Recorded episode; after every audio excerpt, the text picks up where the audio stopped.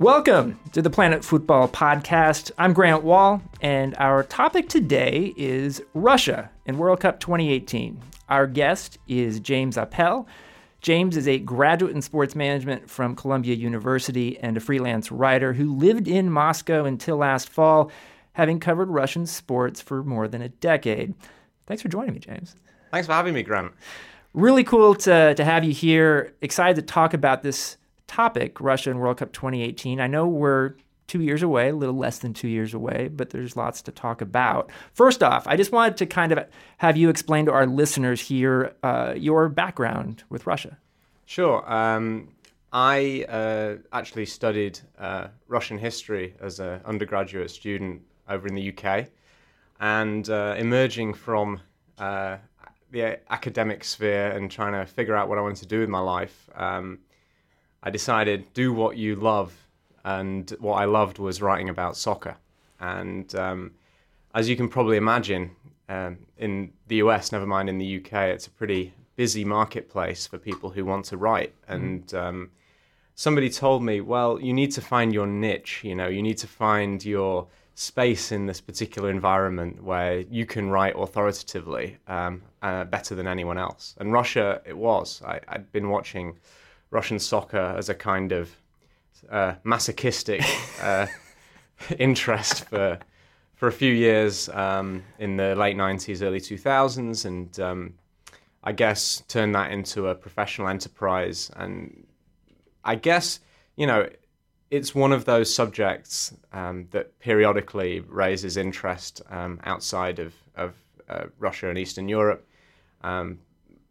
Um, and Russia 2018, obviously one of those subjects. Um, prior to this, you know, people have periodically come to me and asked me for uh, the lowdown on what's going on over there, and mm-hmm. so I, I just carry on with it and keep my finger on the pulse of what's happening over there. So, how long did you live in Russia? You speak Russian, right? I speak Russian. Uh, da. Uh, th- three and a half years in total to I served, uh, if you like and um, uh, couple of years um, was my longest stretch up to last fall, and then my wife and I um, moved over to New York for um, for a new challenge and adventure.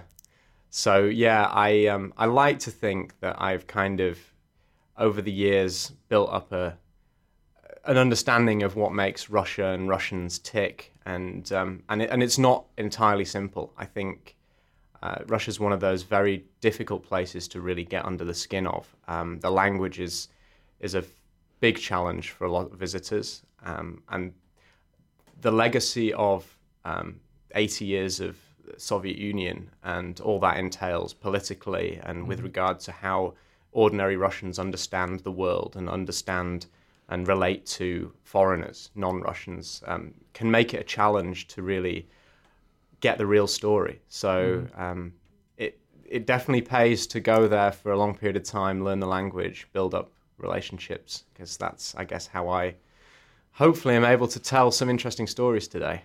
Yeah, I, I want to start with what I think is the question on a lot of fans' minds just before we get into specifics. This World Cup is going to happen in Russia in 2018, correct?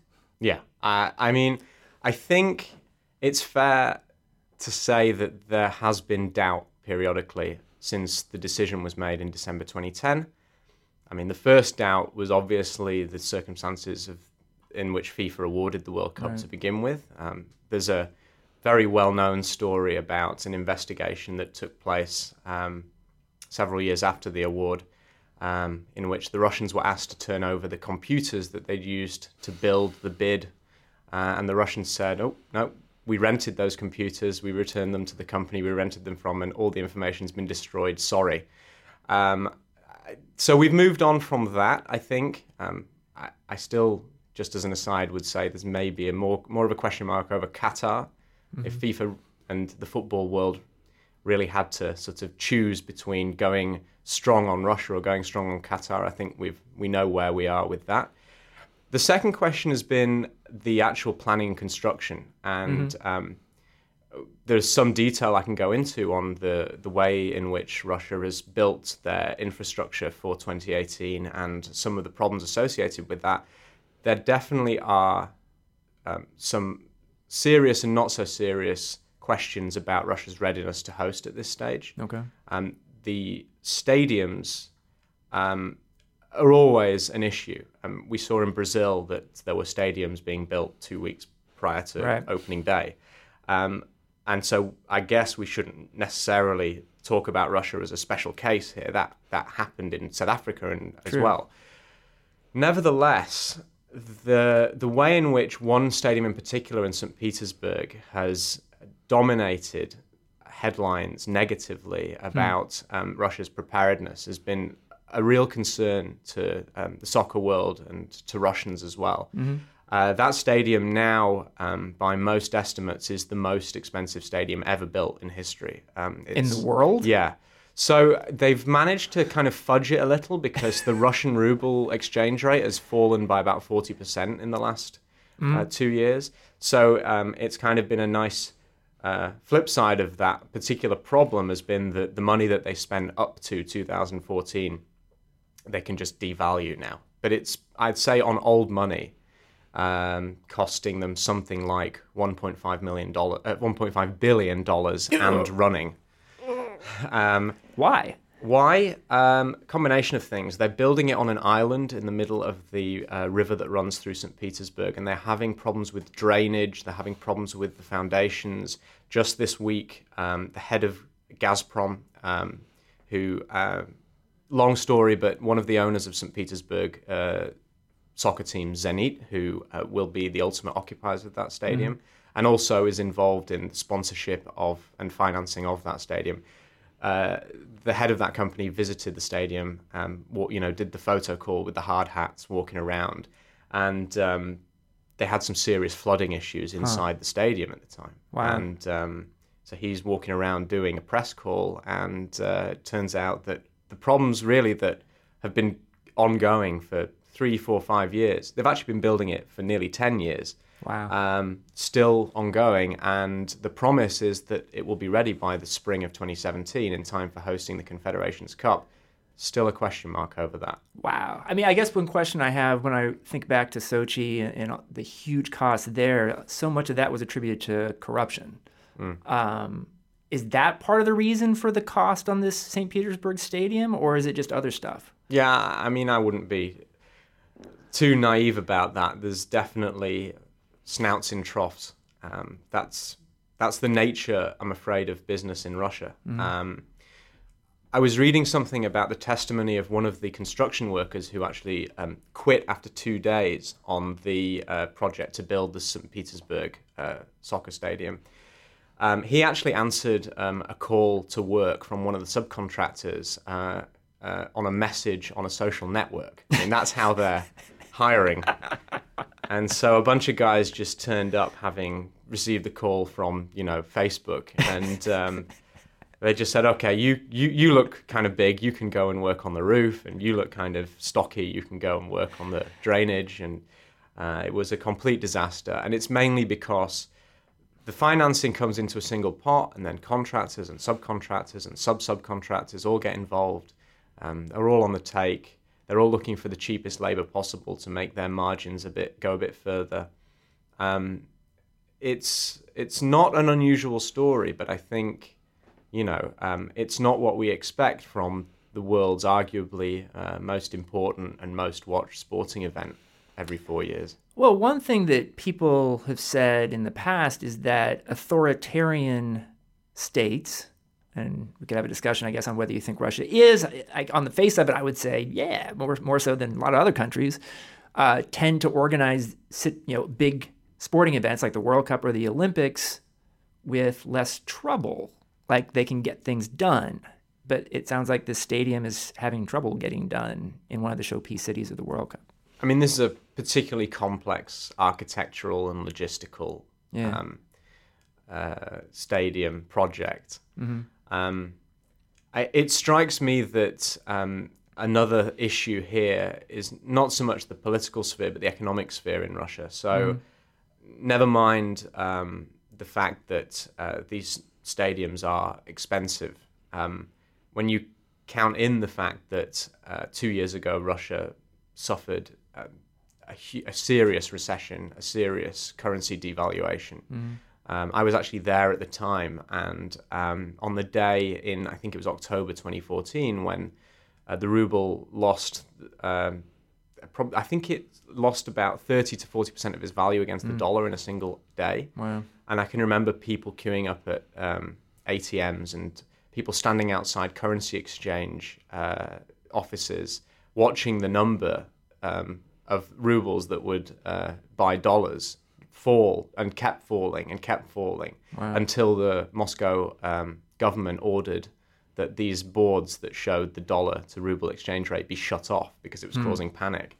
And it, I mean, I think that no matter how in control the government and um, the political authorities are um, of the country, when you have such a, a rapid and destabilizing economic uh, collapse like that, um, which has actually been exacerbated because the US and the EU have been imposing sanctions. Um, banks in Russia are now, um, most of them, excluded from the international marketplace. So financing is much harder to come by.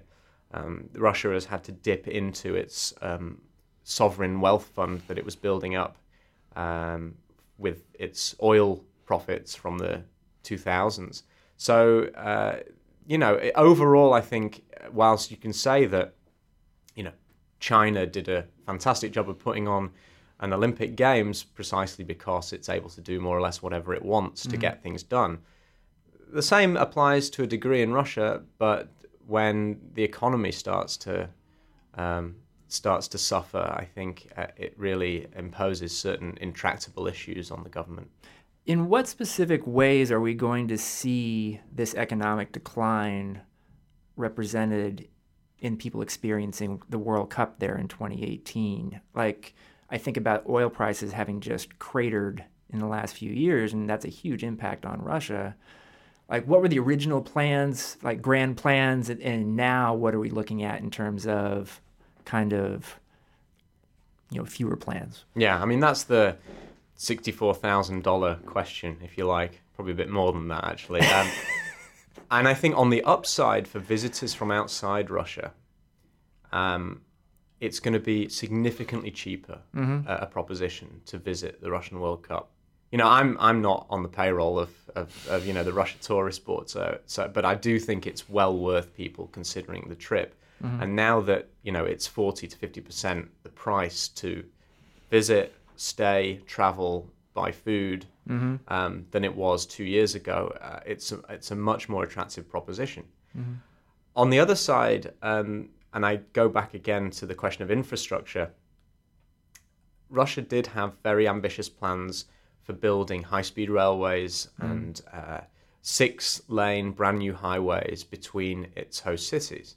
I mean, Russia's an enormous place, and uh, for visitors to travel between stadiums, between host cities, uh, and into and out of Russia, um, I would say that accepting Moscow and St. Petersburg, a lot needs to be done to help smooth that particular uh, path.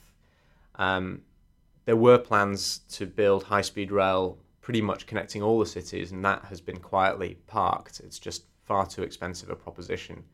Um, at the moment, in terms of road building and um, logistics, really the only project that's come to fruition is is a highway between Moscow and St. Petersburg, which kind of already is connecting two cities that are the best connected in Russia.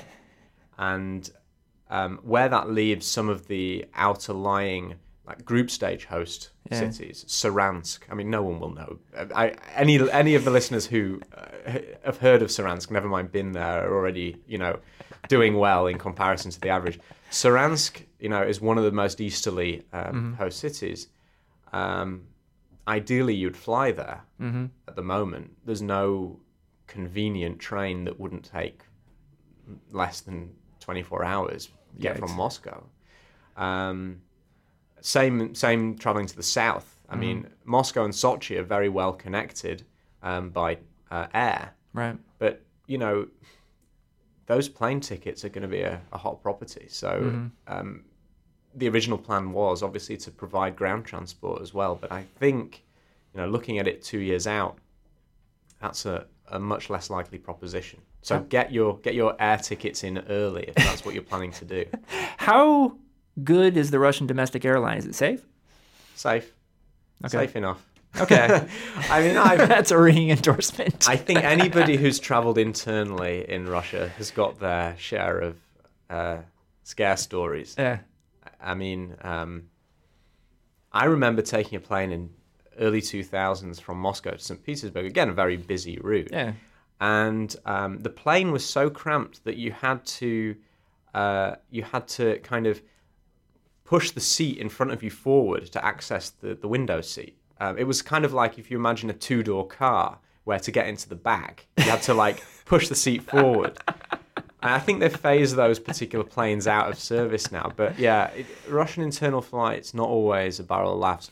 That said, um, I think going back going back to the political element of Yeah. this, the government will ensure that the private airlines put their best fleet into service. Right. Um, they'll make sure they rejig all of the planes around so that fans coming in will be able to use like the best of the best. So, Mm-hmm.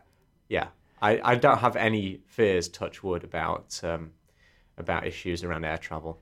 I've yet to visit Russia. I'm looking forward to actually going there for the first time. I know a lot of fans who are hoping to go to Russia have not been there before.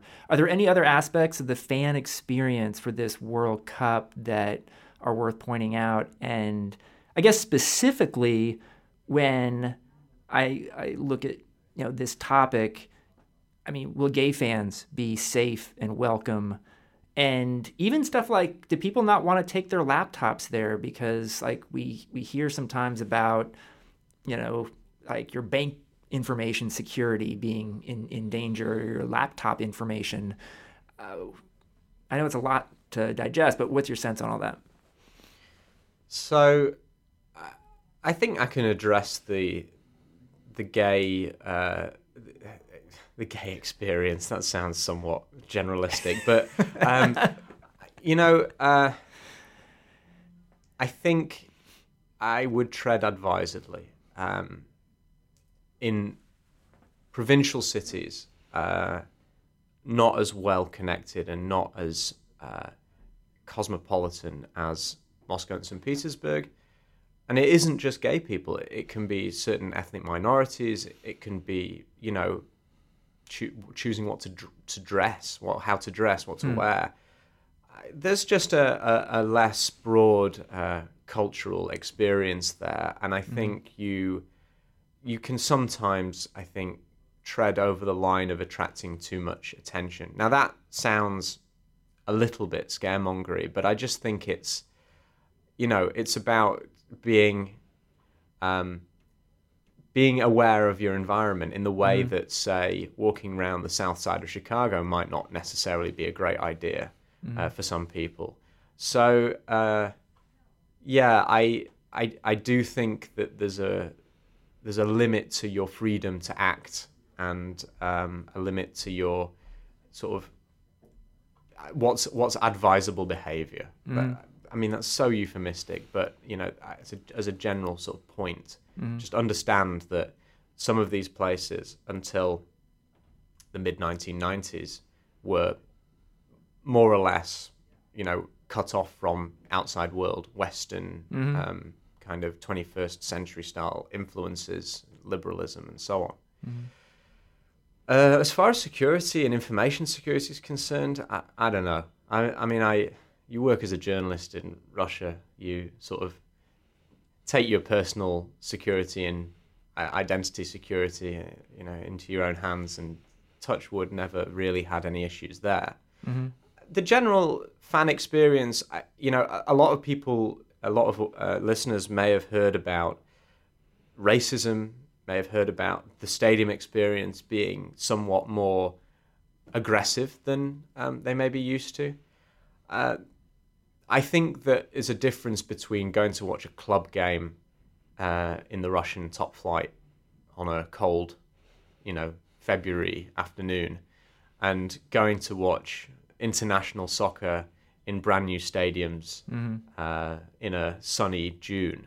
Um, I think it will attract a different type of fan. I think it will just uh, have a, a, very different atmosphere. But yeah, look, Russian domestic soccer, football fans being violent towards one another, the stadium stadium experience being less than pleasant. Uh, that's that happens absolutely. Yeah, I, I, remember when Ukraine co-hosted Euro 2012, and we saw a lot of examples of in the domestic league racism in the stands. Um, uh, in some cases, um, lack of security in the stands. Um, I don't recall that really carrying over to Euro 2012 itself. And that's not to minimize the, pro- the very real problem that does exist there. Is that sort of similar? It's exactly the same. Yeah. I, I, I just think that all of those tribalistic behaviors and loyalties and practices uh, are really a product of the domestic soccer environment. And um, hopefully, um, although we saw some issues around um, Russian soccer fans traveling to France this summer, mm-hmm. uh, which kind of go against the general tone of my point here. Hopefully, it won't bleed over into the international arena. I mean, and I think that your point about Euro 2012 is is a, is a good one. It's a fair comparison. I do remember covering Euro 2012 and being in the stadium in Warsaw, Poland, when Russia played Poland.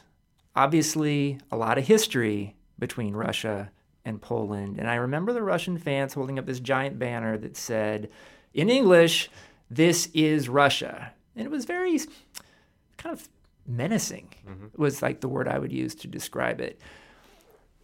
My sense is Russian fans are very nationalistic and, and will be as much or ever during this World Cup.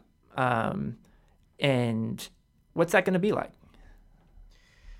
So, the fans who travel away from home with the Russian national team, there is certainly a degree of political support that they are given in order to do that.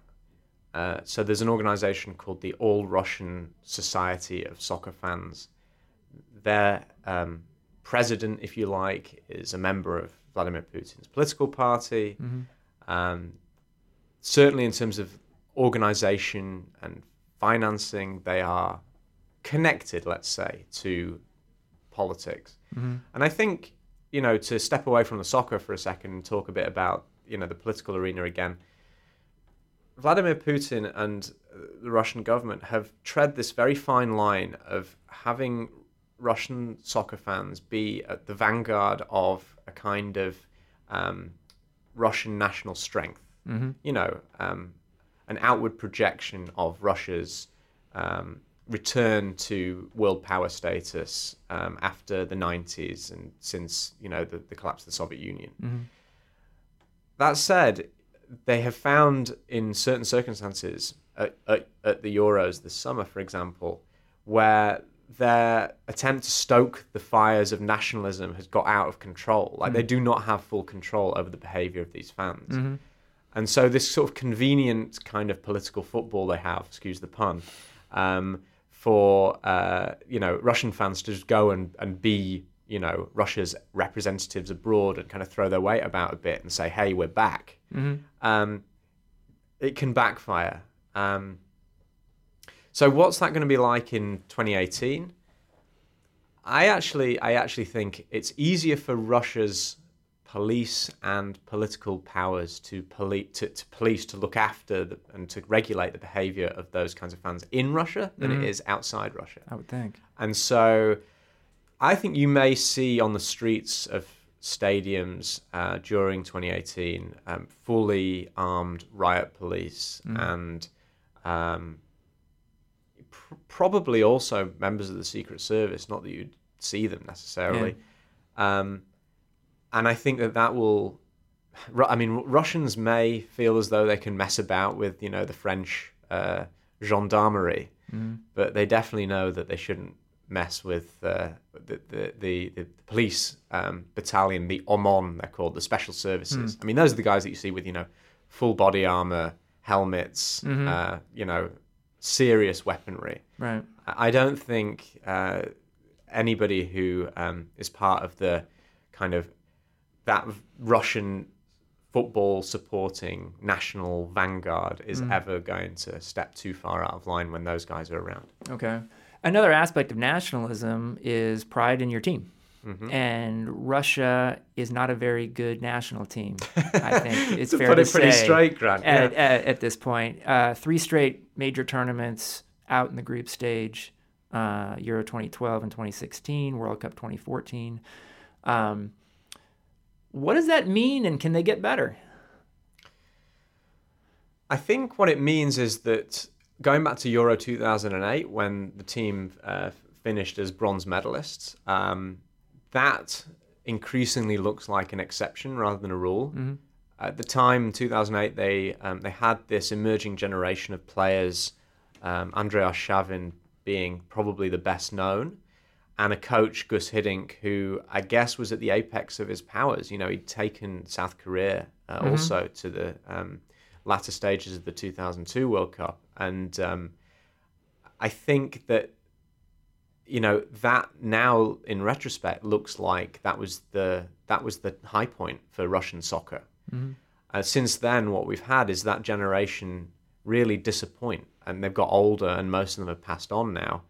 Um, ironically, uh, we haven't really seen the same success that Gus Hiddink had of other Russian coaches, uh, sorry, foreign coaches who were brought in by Russia because, hey, look, Hiddink proved that a foreign coach is what we need.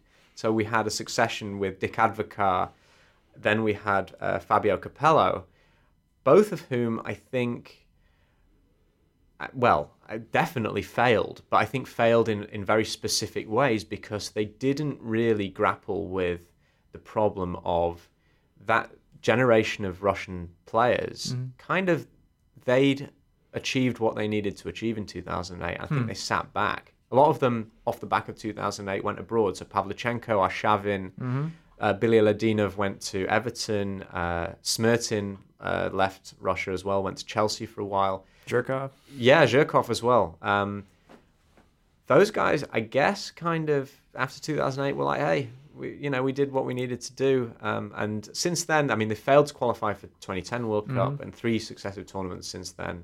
As you say, very, very disappointing. There's a new generation coming through. How good they are, very hard to say because so many of them are playing in the Russian domestic league that the comparison and understanding like the level of quality there is very hard to, to look at it in isolation. Um, the other thing that's happening in Russian soccer is that the after probably 10 years of lobbying uh, by clubs and by certain members of um, the fan base, Russia started to give passports to uh, foreign players. Huh. Um, now that's that's there's two reasons why that's happening. One is they are recognizing a serious deficit of talent. So they they gave a passport to a German, uh, I guess brought up German, actually born in Ukraine, uh, Roman Neustädter, who um, currently plays in Turkey, um, but but played for several years in Schalke and actually went to uh, Euro 2016 with the Russian national team this year. Uh, another Brazilian goalkeeper, Guilherme, who plays, who's played in Russia for about a decade. A couple of other uh, Brazilian mid, uh, midfielders. Um, they've just started to sort of break down the sort of mental barrier of is it okay that we do this? Huh. And I think we'll see over the next year or two, coming up to 2018, a few more of the players given the chance uh, with a Russian passport to try out for the national team. The other reason that's happening is that Russia brought in a um, limit on foreign players for its domestic league. Um, there's now, I believe, only five uh, foreigners in an in a starting eleven allowed, and foreigners doesn't mean uh, outside the former Soviet Union or whatever. It means people who are non-Russian. So a Ukrainian international would count as a foreigner. A Kazakh would count as a foreigner. That's a that's a recent change, Yeah. recent limit, right? yeah, yeah.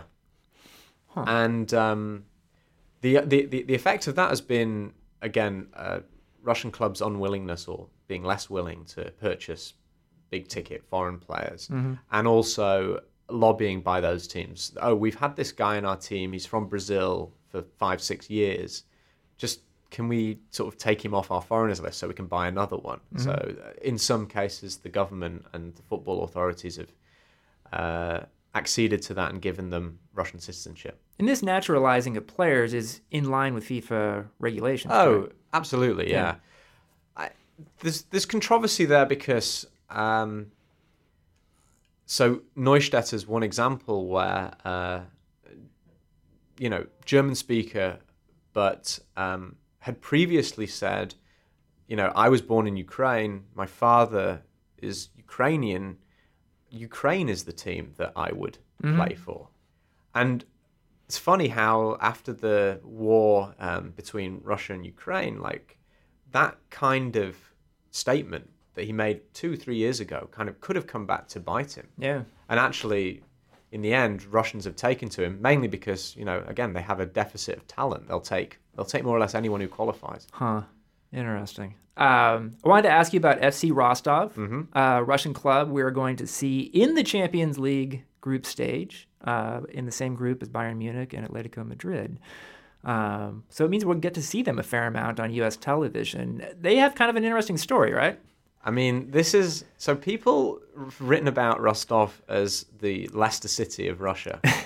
In a way, as crazy as the Leicester City story was concerned, that underestimates just how insane the rise of this team has been. So Rostov for years have been this yo-yo team coming up and down the divisions. They um, appointed as coach a couple of years back um, a guy by the name of Kurban Berdiev. Now, I've got a, a, a, a trivia question for you, Grant. Uh, sorry to put you on the spot, but since 2008, Barcelona in the Champions League, playing at home, have only lost to two teams in two matches. Um, one of them was Bayern Munich, um, the year that Jupp Heynckes took them to the to the trophy. Mm-hmm. Do you know what the other team was? In Champions League, Yeah. Barcelona at home. Yeah. The only team other than Bayern Munich to win at the Nou Camp in the last Chelsea? eight years. So no, so Chelsea actually got a two-all draw in Ah, the year that Torres scored in the Yeah. last minute, and Gary Neville did his thing. Um, the the team was Rubin Kazan, and Huh. Rubin Kazan seven eight years ago went to Nou Camp and came away with a two-one win. And um, uh, Berdiev was the coach of Kazan at the time, Okay. and Rostov hired him you know, not with a view to, you know, going to win at the Nou Camp. At the time, it was just to keep the team afloat in the Premier League. And he's got a certain magic. He knows how to organise uh, teams, knows how to get his players playing for him. And they ended up finishing second last year, mainly, I think, because teams just underestimated Rostov. And uh, they had a particularly good year and um, had a couple of players a midfielder from Ecuador, Christian Noboa, being one Yeah. of them. Um, uh, a young Iranian forward, Azmoun, Sardar Azmoun, who's worth watching as well. Um, Our producer, by the way, Alex Abnos, just raised uh, a thumbs up because he follows Team Melli. Is that what they're called? Yes. so it must be true. I, I, this is proof that what I'm saying is actually correct and not, and not just the figment of my imagination.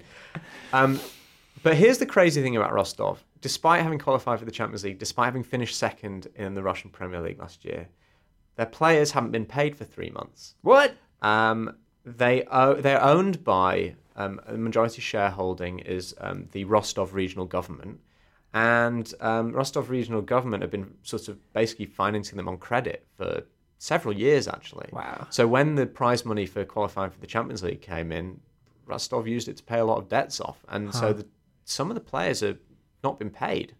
Um, they also have this crazy sponsor, a guy called Ivan Savvidi, who, uh, as well as being the sort of owner of the company that sponsors Rostov, um, which gives him a certain amount of leverage, he also is a part shareholder in a team in Greece, PAOK Thessaloniki, and Yeah. um, he fell out with Kurban Berdiev, the coach who took them to the Champions League over the summer, and Berdiev resigned. Huh.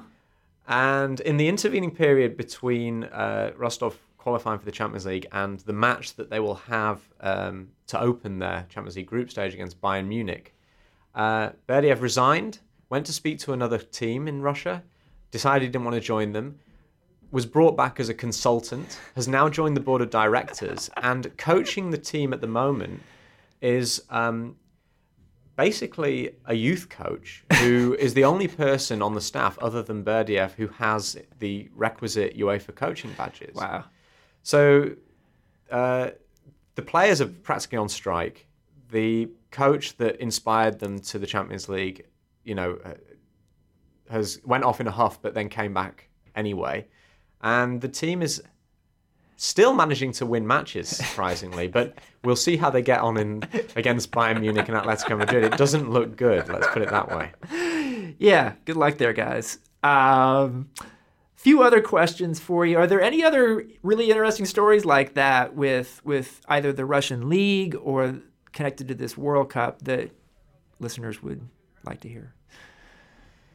I mean, I think everything's interesting about Russia. It's it's just such a different environment, such a unusual uh, s- step down, I guess, from the glitz of the Premier League and the you know the kind of professionalism Yeah. and economic stability of the MLS. Um, Russia is just teams and players that you've never heard of with histories that are just wild. You know, there's a team, um, very very famous old team in Russia whose name translates as the Wings of the Soviets. They're still called the Wings of the Soviets. Nice. Um, there's, uh, you know, there's there's players who, you know, uh, just plied their trade in some very strange places. Some really really bizarre clubs where they've they've they've toured the f- Russian Far East and had you know uh, club spells playing in Kazakhstan's national league and the Uzbek league. And, Yeah. um, th- that's what's attractive about it. Um, specific stories ongoing at the moment.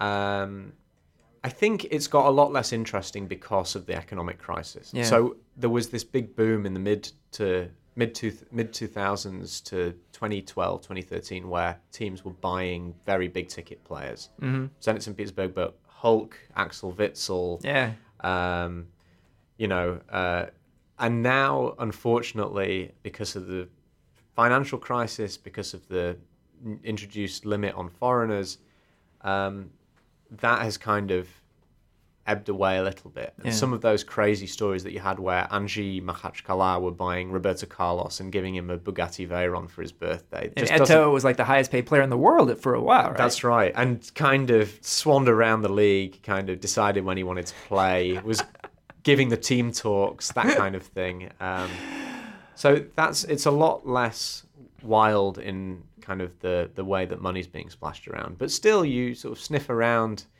and see these ridiculous stories. And the, the stadium building projects are, are ones to keep an eye on. Any ones besides St. Petersburg? the stadium in Kaliningrad uh, is uh, it, it's it's got to the stage where there was doubt that Kaliningrad could host. Um, same actually in uh, Volgograd. Volgograd, there has been serious questions raised over whether they should just scrap a couple of the host cities.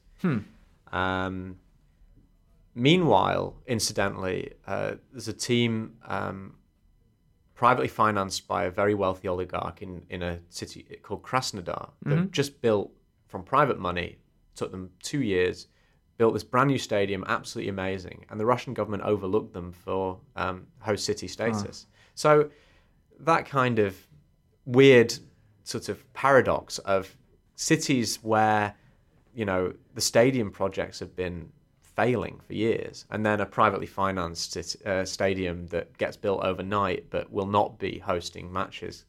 Um, yeah, that's just the story of Russia, I guess. I guess as we wind down here, and we're with James Appell, uh, Russian soccer expert, really enjoying this conversation. I'm learning a lot. I hope I'm sure our listeners will too. Um, you know, I I look at a couple of things.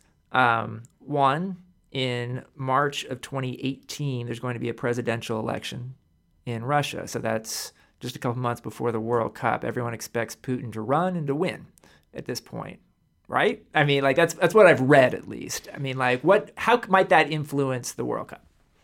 I think I think it might be an idea to ask me next week because uh, they're just about to hold Russian parliamentary elections. Yeah. And I, whilst the the kinds of protests that you saw on the streets of Moscow and other major cities in 2013 14, um, that's been dampened down a bit because legislation was brought in effectively limiting Russian citizens' right to protest. Mm-hmm. Um, that's a whole other story, by the way. um, but uh, the the political climate has definitely, um, I want to say calmed down, but I think I think it's been suppressed by force is probably Mhm. a more accurate um, representation. We'll see how these parliamentary elections pan out, Okay. um, but the, the the the reality is, you know, Vladimir Putin came back um, to the Kremlin um, after a term of President uh, Medvedev with a view to staying on until you know 2024. That Mhm. was never really the openly stated intention, but with six-year presidential terms and Mhm. a limit of two in a row, the reality is that was that was the outcome. And most Russians have, if not made peace with that idea, uh, are certainly not really um, considering other alternatives very seriously. Mhm. So, how will the March 2018 um, presidential elections turn out? Um, at this stage, anything other than a Vladimir Putin win and absolute stability ahead of the World Cup looks highly unlikely. Okay. Um, as far as Russia is concerned as a soccer country, this is a soccer country, right? Even if we In don't theory, like with a history in this sport. sure. Like and it goes beyond Lev Yashin as a goal, as a great goalkeeper, who's an amazing story. But like, I think some people here look at it as like, oh, Russia's hosting World Cup 2018. You know, it's it's like Qatar, not a soccer country. But that's that's totally wrong. Yeah, it, right. So, statistically speaking, culturally speaking, however you want to look at it, soccer is the number one sport in Russia.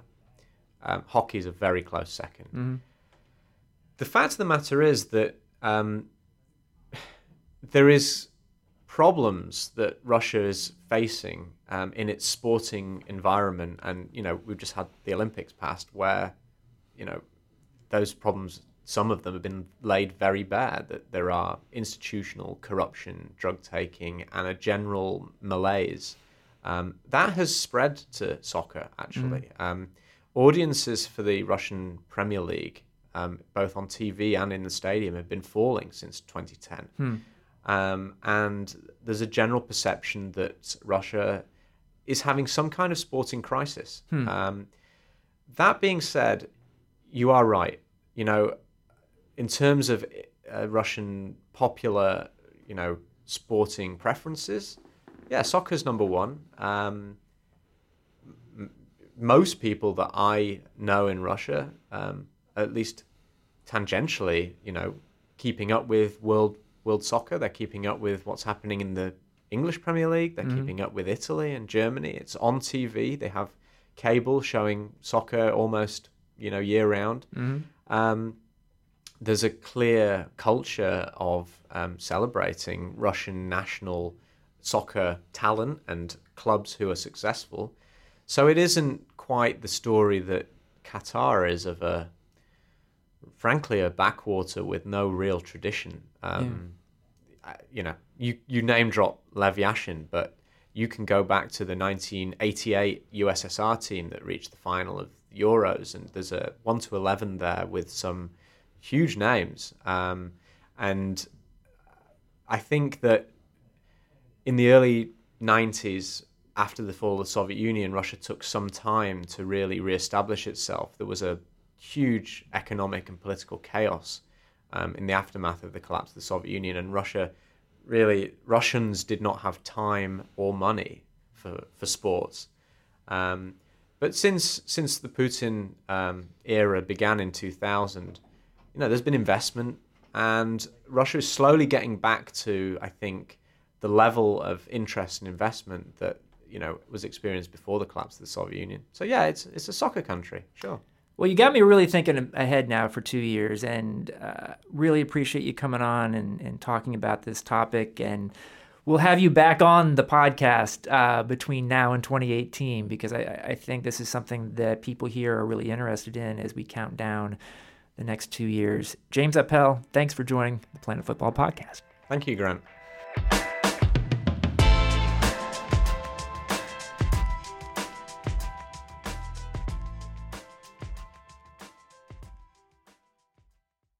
Do you know about the Locked On Podcast Network? The number one daily sports podcast network. Locked On has a daily podcast on every NBA and NFL team, plus a growing lineup of college and MLB teams. You get a daily bite sized podcast giving you the latest on your team from the local experts. Lakers fans, search Locked On Lakers. Cowboys fans, search Locked On Cowboys. Just search Locked On your favorite team on Apple Podcasts or Google Podcasts, or tell your smart speaker to play podcast Locked On your favorite team. Locked On Podcast Network, your team every day.